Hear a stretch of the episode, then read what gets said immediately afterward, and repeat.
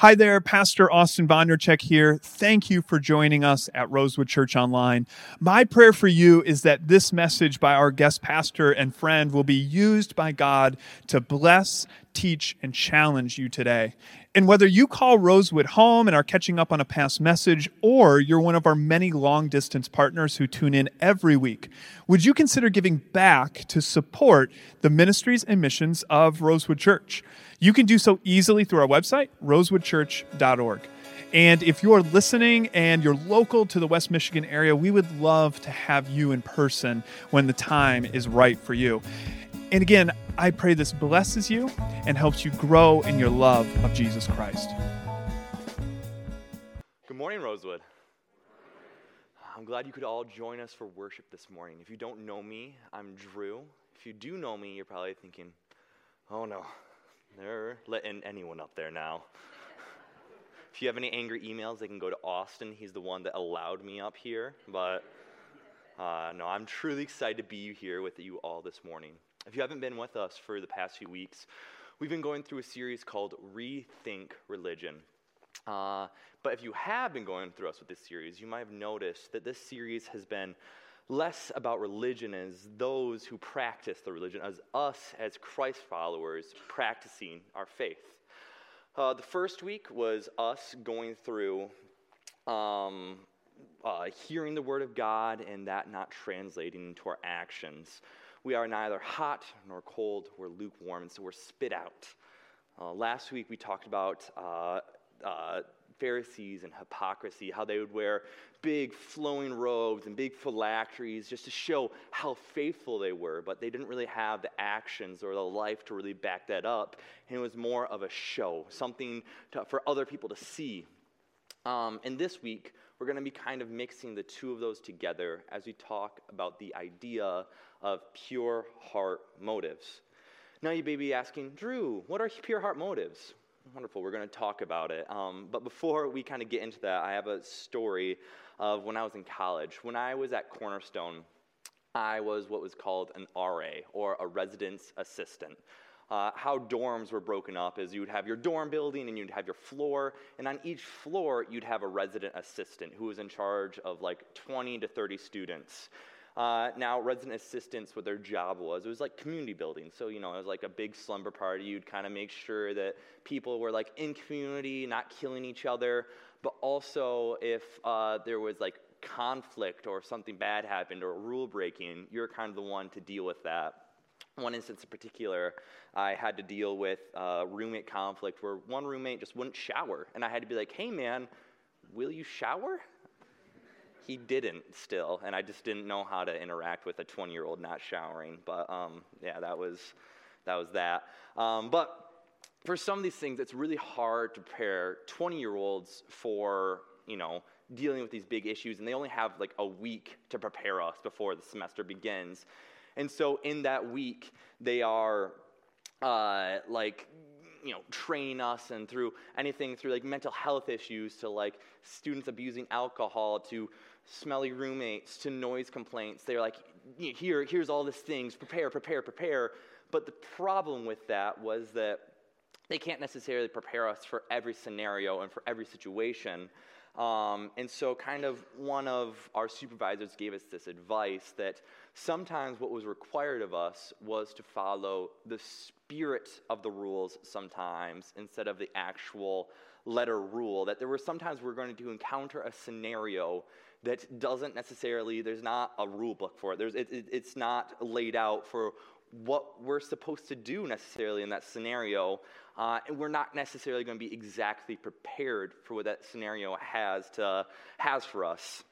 Um, but also required something of us for us to know and to love the rules well, that we'd be able to take the rules and apply them well, for us to, uh, to take this way to uh, follow the spirit of the law instead of the letter rule of the law. One, um, you know, as they were talking to us, they gave us a scenario in which this had actually happened where uh, years previously there was a student, oh, preface this. On Cornerstone, it's a big no no to climb on roofs. Like, they're like, hey, we're going to fine you $5,000 if you climb on a roof. And you're like, wow, that's like a fifth of my tuition. I probably shouldn't do that. People still do it. Um, And a couple years previously, a student had climbed on a roof on a building, but then fell off and broke his back. And he's like, oh no, you know, I'm going to get fined. I can't do this. So he army crawled back to his dorm, called one of his friends, and was like, hey, can you drive me to the hospital? So, like, he wouldn't get fined. And when they found out about that, they, they, our supervisor said, you know, when I found out about that, it broke my heart. It broke my heart that he was so worried about the fact that he had broken the rules that he was scared to come to us when he was actually in need. And he said, you know, that would be a scenario in which Sure, the letter of the rules say that we would have to fine him $5,000, but the actual way that we'd execute that and engage with that is that we wouldn't fine him. That our first priority was to care and to love him in that situation. Also, that student was fine. He was actually one of my friend's older brothers. He's like married and has kids now, so he's good. Um, but the, the rules were thrown aside because the safety was put first. The, the rules were a little bit malleable in that situation because it was more about the student, it was more about the spirit of the law. That was something that the Israelites struggled to do. As we saw last week, and as we kind of will see this week, they were really good at applying the rule of the law in bad ways and never really following the spirit of the law. So, if you have your Bibles, uh, if you would like to turn with me to uh, Amos chapter 5, verses 11 through 27. And so I'll start reading here. It says, You levy a tax straw uh, on the poor, and you impose a tax on the grain. Therefore, though you have built stone mansions, you will not live in them. Though you have planted lush vineyards, you will not drink their wine. For I know how many are your offenses and how great your sins. There are those of you who oppress the innocent and take bribes and deprive the poor of justice in the courts. Therefore, the prudent keep quiet in such times, for the times are evil. Seek good, not evil, that you may live. Then the Lord God Almighty be with you, just as you say he is. Hate evil, love good. Maintain justice in the courts. Perhaps the Lord God Almighty will have mercy on the remnant of Joseph. Therefore, this is what the Lord, the Lord God Almighty says There will be wailing in all the streets and cries of anguish in every public square. The farmers will be summoned to weep, and the mourners to wail. There will be wailing in all the vineyards. For I will pass through your midst, says the Lord.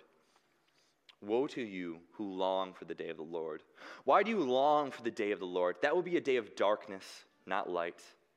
It will be as though a man fled from a lion only to meet a bear, as though he entered his house and rested his hand on the wall only to have a snake bite him. Will not the day of the Lord be darkness, not light, pitch black without a ray of brightness? I hate, I despise your religious festivals. I cannot stand your assemblies. Even though you bring me burnt offerings and grain offerings, I will not accept them. Though you bring choice fellowship offerings, I will have no regard for them. Away with the noise of your songs. I will not listen to the music of your harps, but let justice roll on like a river, righteousness like a never failing stream. Did you bring me sacrifices and offerings 40 years in the wilderness, house of Israel? You have lifted up the shrine of your king, the pedestal of your idols, the star of your God, which you made for yourselves. Therefore, I'll send you into exile beyond Damascus, says the Lord, whose name is God Almighty. So, there's a lot happening kind of in these passages. So, we're kind of break that down kind of piece by piece. In 11 through 13, it says, You levy a straw tax on the poor and impose a tax on the grain. Uh, these were things that were necessary for the Israelites at that time for grain for eating, for uh, straw for making houses, for different things. Uh, and it says, Therefore, you have built stone mansions, you will not live in them. Though you have planted lush vineyards, you will not drink their wine. It, it's very simple what's happening here. Those in power are taking advantage of those that are poor, of the vulnerable, and taking what is necessary for them and building luxuries for themselves. Um, not only that, but they were denying them justice. It continues and says, uh, For I know how many your offenses and for how great your sins. Therefore, those who oppress the innocent and take bribes and deprive the poor of justice in the courts not only were they taxing the things that were necessary for them, they were not allowing them to find a way to be recompensated that, for that. They were denying them justice in its most basic form. Uh, justice system worked a little bit different in the ancient Israel. Uh, things were taken to the gates of the city, and the gate was the courts, as we might know them. And what would happen is judicial decisions for each community were taken to the gate of the city, where heads of families and uh, other elders assembled to hear witnesses, to arbitrate disputes, uh, and to generally dispense justice. But rather than justice, uh, those in actual need were turned away. Those who were meant to dispense the justice at the gate, they took bribes and those who actually sought to bring justice were punished. The system was broken. It filled the pockets of the greedy, and it silenced those who were righteous, and it turned away those in need. We're going to just jump down real quick, down to 21 through 23, because then it talks about how these people who taxed the poor, who denied them justice, who were trampling over the poor, it talks about how they would then go and they'd say, go to religious festivals, and it says here that I hate, I despise your religious festivals. I cannot stand your assemblies. Even though you bring me burnt on offerings and grain offerings, I will not accept them. Though you bring choice fellowship offerings, I will have no regard for them. Away with the noise of your songs, I will not listen to the music of your harps. Those same people who were doing all this injustice then came before the Lord and they'd make their offerings. They made their burnt offerings, their grain offerings. They would bring the fattened calves, and whenever they were in the temple, they technically they did the right things. But they're doing the right things. That's good, right? You know, they're they're they're repenting, right? Well, unfortunately, no. This this this gets down to the heart of the issue. This religious system is broken. It must be rethought because what's happening is their actions outside the temple are not reflecting their true, uh, their, their, their actions outside the temple are showing their motives inside their hearts. Their actions inside the temple are not reflecting their true actions, they're not true motives. It doesn't show their true heart. What shows their true heart is what they're doing outside of the temple. And what's happening in the temple is an act it's a performance. They have the festivals. They do all this thing as a show. They may even think that this will cover the wrongdoings. But God sees past this showmanship, and He is bringing judgment. And Amos tells how he's going to bring judgment in 16 through 20. And he says, Therefore, this is what the Lord, the Lord God Almighty, says There will be wailing in all the streets, and cries of anguish in every public square. The farmers will be summoned to weep, and the mourners to wail. What's happening right here is in ancient Israel, they had had people that were professional lamenters, that they would be summoned to funerals and to different things to kind of, you know, mourn and to wail. And what's going to happen is if Israel does not turn away from what they are doing, the wailing the weeping, everything's going to be so bad, they're going to have to hire farmers to help with that. It's going to be so bad, they're going to have to bring in people that aren't trained, that aren't meant for that, because God is going to bring in justice for the injustice that they are causing. Uh, and it continues and it says, uh, There will be wailing in the vineyards, for I will pass through your midst. Woe to you who long for the day of the Lord. Why do you long for the day of the Lord? That will be a day of darkness, not light. I don't know why that did that. Um, it will be as though a man fled from a lion only to meet a bear, as though he entered his house and rested his hand on the wall only to have a snake bite him. Will not the day of the Lord be darkness, not light, pitch dark without a ray of brightness? These people, they love evil and they hate good. And Amos is calling out to them because if they do not change, Israel is going to be sent into exile. The day of the Lord will come. And they think that this day is going to be good. They think it's going to bring God's glory and that so many good things are going to happen. But what they fail to see is the day of the Lord is going to be a day in which judgment is brought on these people who are doing evil in Israel. They will be, fail to see that they are going to be judged for their actions. It won't be a day of mercy for those who love evil in Israel. But Amos tells them that there is a way out. He says in 14 and 15, he says, Seek good, not evil, that you may live. Then the Lord God Almighty be with you, just as you say he is hate evil, love good, maintain justice in their courts, perhaps the Lord God Almighty will have mercy on the remnant of Joseph. the way for them to avoid this judgment, to avoid the day of the Lord, will to be to love good and hate evil. They think their showmanship is fooling the Lord. They believe they can come to the temple, offer sacrifices, and leave and continue to, to do evil, and everything will be fine. But they must change their lives outside of the temple. They need to align their lives with their actions inside of the temple. This is why Israel is receiving judgment. They are offering meaningless sacrifices, they are lighting worthless fires on the altar. The sweet aroma they are meant to be, these sacrifices, are now a putrid stench to the Lord. What was meant to cover their sins is now counted against them. And while these, people, while these Israelites were God's people, God's judgment was still upon them. I think it's important for us to understand this because our institutions are not immune to evil. Israel was God's chosen people. They were meant to be an example to other nations, but as we can see in these passages, they're just like the other nations around them. There's injustice, unrighteousness, it's, they're full of sin. And when we look at our institutions today, it's easy to see the brokenness inside of them. The SBC, I'm not sure how many of you are familiar with the Southern Baptist Convention. It's a convention of uh, Baptist churches in the South, and it recently came out that a number of their pastors had been sexually assaulting women and molesting children.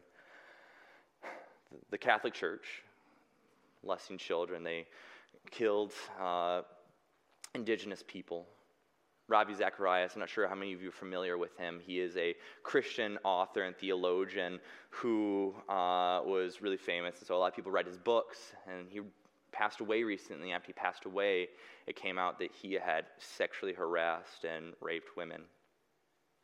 And this makes you uncomfortable, and I hope it does. That's good because these people were meant to protect and care. They were meant to spread the good news, but they took advantage of the vulnerable. They loved evil, they hated good. They came to the temple and they lit a worthless fire. It's easy to see why people don't like Christianity when we say we love people, then how we act outside of Sunday morning. They see how we treat the widow, how we treat the orphan, how we treat the immigrant, how the carriers of the good news abuse power and neglect those in need. It shows our true colors, not just what we want people to see on Sunday morning, not what we just want the person sitting next to us to see. It shows our true colors outside the Sunday morning. We have lit worthless fires, just like the Israelites. Because this is not merely the story of broken Israel, these are the stories of us. Our brokenness, our sin, our injustice, our unrighteousness. It's to remind us that when we are looking for sin, when we are looking for what's wrong in the world, it shouldn't just be with a finger pointing outward, but at ourselves. This is a story of God's people, not of perfect citizens, not of a perfect nation, but of sinners. And this does not make the actions permissible, but as a reminder of where we stand. God is using imperfect people to, for his perfect plan, but that does not make our sin any less excusable. In the New Testament, uh, Mark and Mark, it's recounted how Jesus healed on the Sabbath. I'm just going to read that real quick in uh, Mark 3, verses 1 through 6. It says, Another time Jesus went in the synagogue, and a man was there with a shriveled hand. Some of them were looking for a reason to accuse Jesus, so they watched him closely to see if he would heal him on the Sabbath. Jesus said to the man with the shriveled hand, Stand up in front of everyone. Then Jesus asked him, What is lawful on the Sabbath? To do good or to do evil? To save a life or to kill? But they remained silent. He looked around at them in anger and deeply distressed at their stubborn hearts, and he said to the man, Stretch out your hand. He stretched it out, and his hand was completely restored. Then the Pharisees went out and began to plot with the Herodians how they might kill Jesus. N.T. Wright writes about this story, and he says, The rule matters for these Pharisees more than the reality. The reality is that there is real anguish, there's real suffering, there is real evil in front of their eyes. But what's more important for them is the law. The letter of the law says you shouldn't, you shouldn't work on a Sabbath. But what Jesus sees is that he hates evil and Jesus loves good. So he did something about it. In Matthew, the, story, the same story is recounted where Jesus mentions if one of their sheep were to fall in a hole, would they not lift it out? And how much more valuable is this man than merely a sheep? They became so fixated on the law, on the letter of the law, they lost sight on who the law was for. Not only that, but they couldn't see what God was doing right in front of their noses. That He was eliminating evil and loving good, that He hated evil and loved good. And He was asking them to do that as well. But the only way that they knew how to encounter the law was a box to be checked. And when we encounter the law, it's easy to check it off, to do the task, then to check out. But rules don't ensure injustice because sometimes our application of the rules creates injustice. That's why we are not merely to called to follow the law as a hammer and a gavel, but as a light to guide our lives and our actions. The only thing the Israelites needed to do to avoid judgment, to avoid exile, was to love good and to hate evil. And that's all that's required of them, and that's all that's required of us. For us to seek justice, to love mercy, and walk humbly with our God.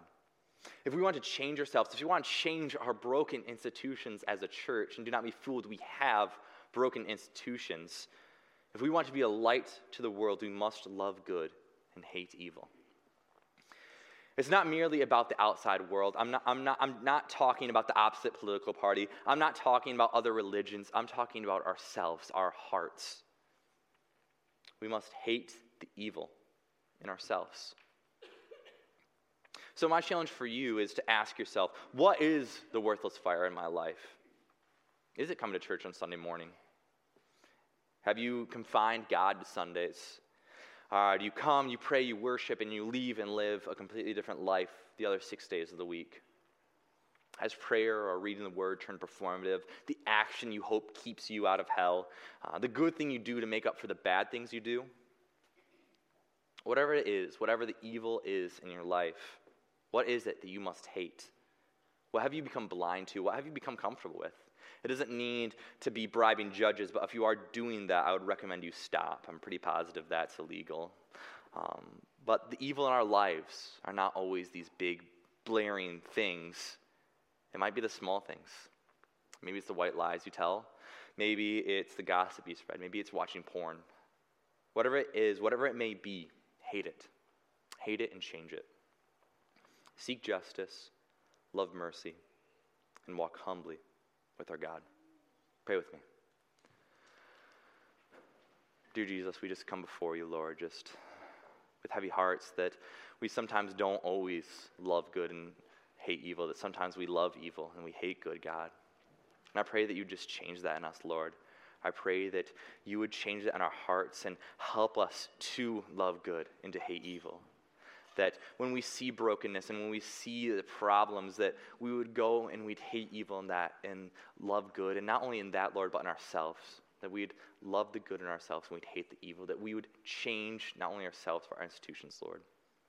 God, I pray that you will help us as we uh, mitig- uh, move through our lives and are attempting to figure out what that looks like in our own lives, and you'd be there with us. We love you, God. For this on your name. Amen. Thank you again for making Rosewood a part of your day. Now go in peace to love and serve the Lord.